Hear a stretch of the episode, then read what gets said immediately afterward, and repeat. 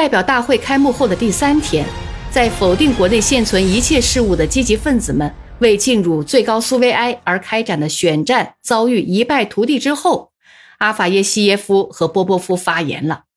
阿法纳西耶夫是国立莫斯科历史档案学院的院长，而波波夫则是《经济问题》杂志的主编。他们在发言中公开站在当局和大多数的对立面，假面具终于摘下来了。阿夫纳西耶夫在发言中宣称，代表大会成立的是斯大林·勃列日涅夫式的最高苏维埃，选出来的代表都水平低下。他责难与会者。大多都是听话的打手，阻碍了代表大会任用进步人士。我顺便说一句，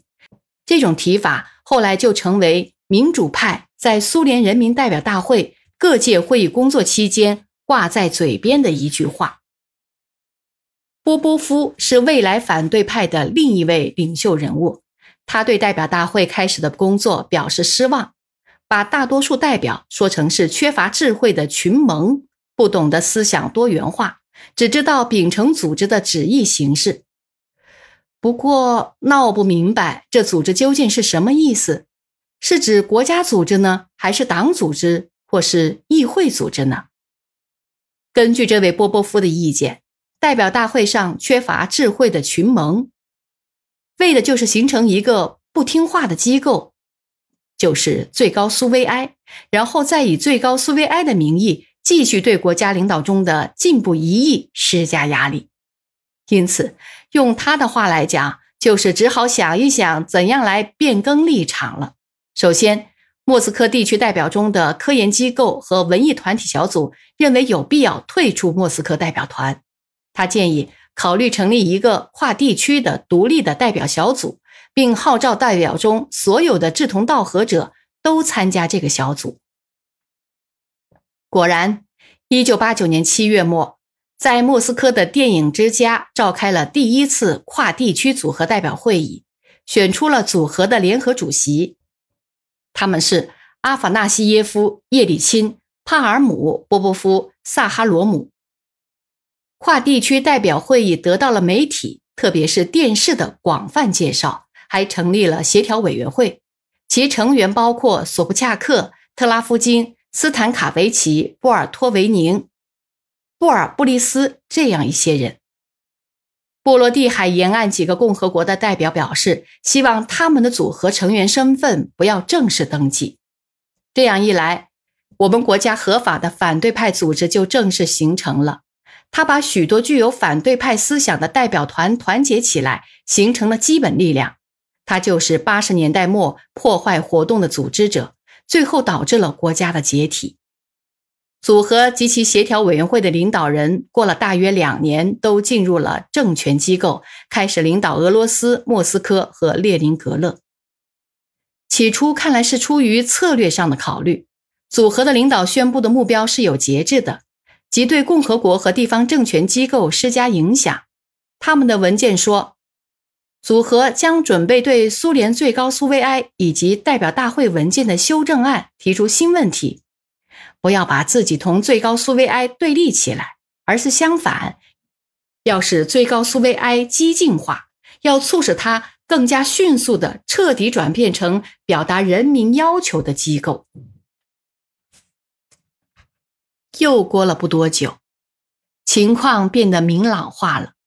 跨地区代表组合虽说是一个议会党团，但却并没有打算把自己局限在议会活动上。他越来越觊觎国家政治生活中的特殊地位。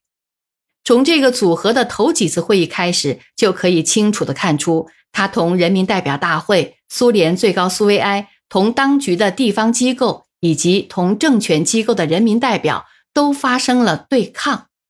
可以清楚地看出。把少数人民代表团结起来的组合，他所追求的目标就是要反映大多数人民的意见，并成为与尸位素餐的党内官僚进行对抗的实际力量。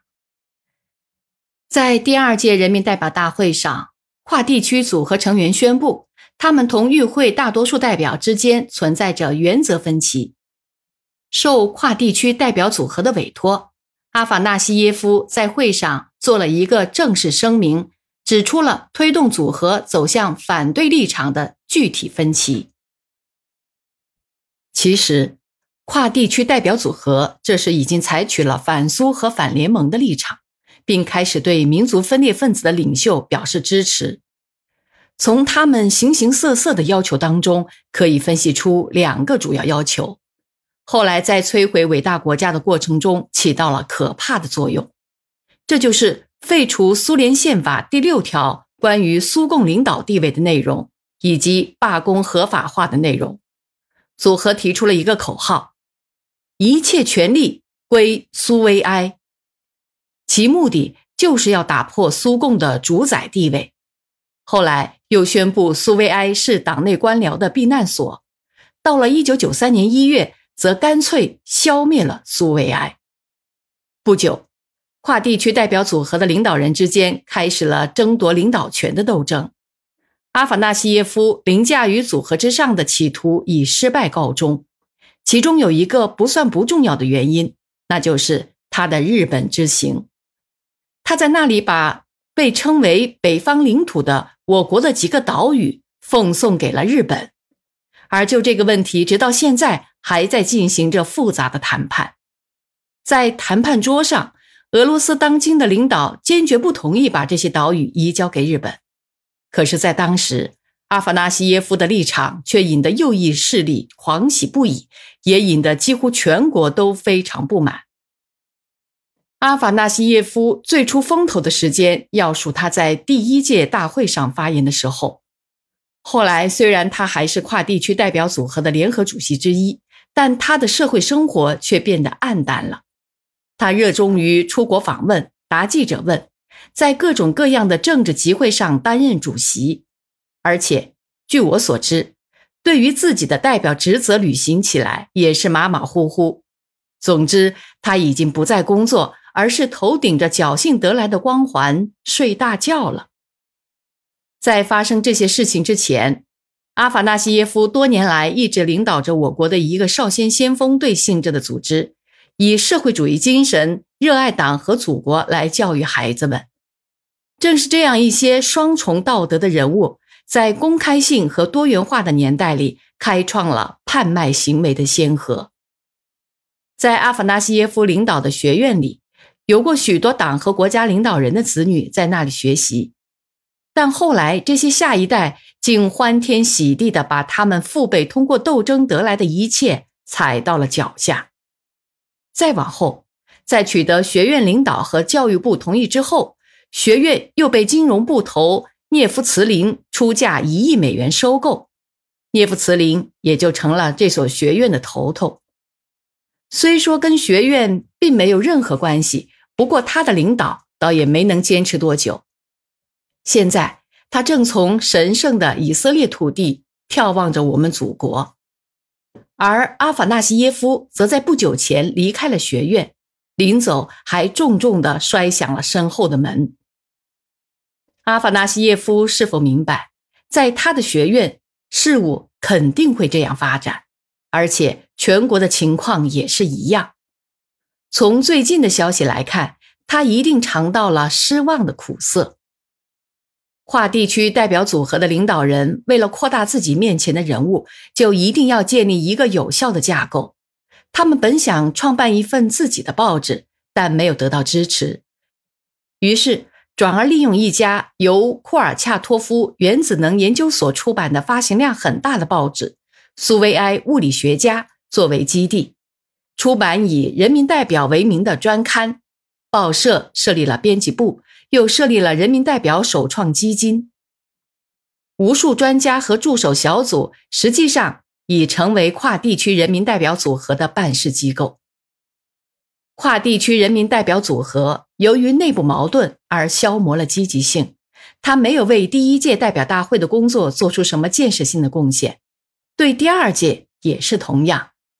他也没能制定出现实的行动纲领。不过，他却成为一个核心，把各种各样反对力量都团结起来，并于1990年1月正式组成了激进运动民主俄罗斯。他公开把极端反共定为自己意识形态和行动的基础。当时，国外媒体对跨地区人民代表组合的建立和活动得出了有趣的结论。在加拿大多伦多之星写道：“组合的成立表明，在改革过程中，共产党内部的危机已经达到何等深刻的地步。”《印度时报》指出。跨地区人民代表组合是一群无政府主义者、共产主义者、自由主义者、民族主义者和社会主义民主主义者的大杂烩。他们所说的一切同任何实用主义态度都少有共同之处。看来这个组合相互联系太少，以致难以收到足够的效果。英国《每日电讯》指出，组合的要求远远超出了戈尔巴乔夫总统提出的改革。新组合的信心由于矿工罢工获得成功而有所增强。这次罢工迫使党和政府屈服，罢工行动明确地告诉激进派，他们的目标同工人相吻合。组合的建立证实了党内的两极分化。不过，前面我曾保证过，要回到政权归苏维埃这个问题上来，并从另一个侧面，即从民主派的角度来分析这个问题。现在是该履行诺言的时候了。为了能把某些思想印象表达的比较完整，我先要请听众原谅可能出现的失误。前面说过，跨地区代表组合在最初阶段曾拾起过“全部政权归苏维埃”的口号来武装自己。我想这绝非偶然，因为在许许多多人心目中，“苏维埃”一词至今仍被看作是人民的政权。正因为如此，当那些过去的共产党员摇身一变成了反共分子之后，才会在将近二十年的过程中，不断通过报刊、电视、广播，把苏维埃政权骂得狗血喷头。遗憾的是，各种事件演变的结果，逐渐把苏维埃的政权功能搞得越来越成为形式。这是因为这些功能都渐渐集中到了党的领导机构手上。所以，当改革导致把真正的社会主义性质实实在在的归还给我国社会的任务出现时，解决这个任务的最重要的方向之一，自然就成了国家的全面民主化，而且首先是把实实在在的权利归还给人民代表苏维埃。因此，在一九八八年，我国政治生活中又重新响起了一切权利归苏维埃的口号。这个口号是戈尔巴乔夫在十九次党代表会议上提出的。当时口号所表示的内容同二十世纪初革命前的内容有所不同，意味着要把权力由苏共中央的手中转交给人民代表苏维埃。当然，一切这个词本身所表示的要求，在八十年代的环境下是完全不能接受的，而且就总体而言也是错误的。这个口号反映了一个主要支点。就是在苏维埃的面前，正展现出一个新生命。从一九八九年开始，苏维埃逐渐摆脱了历史形成的弱点和缺点，克服了浴火再生和发展的困难，正在成为一种比较现实、比较有效率的政权。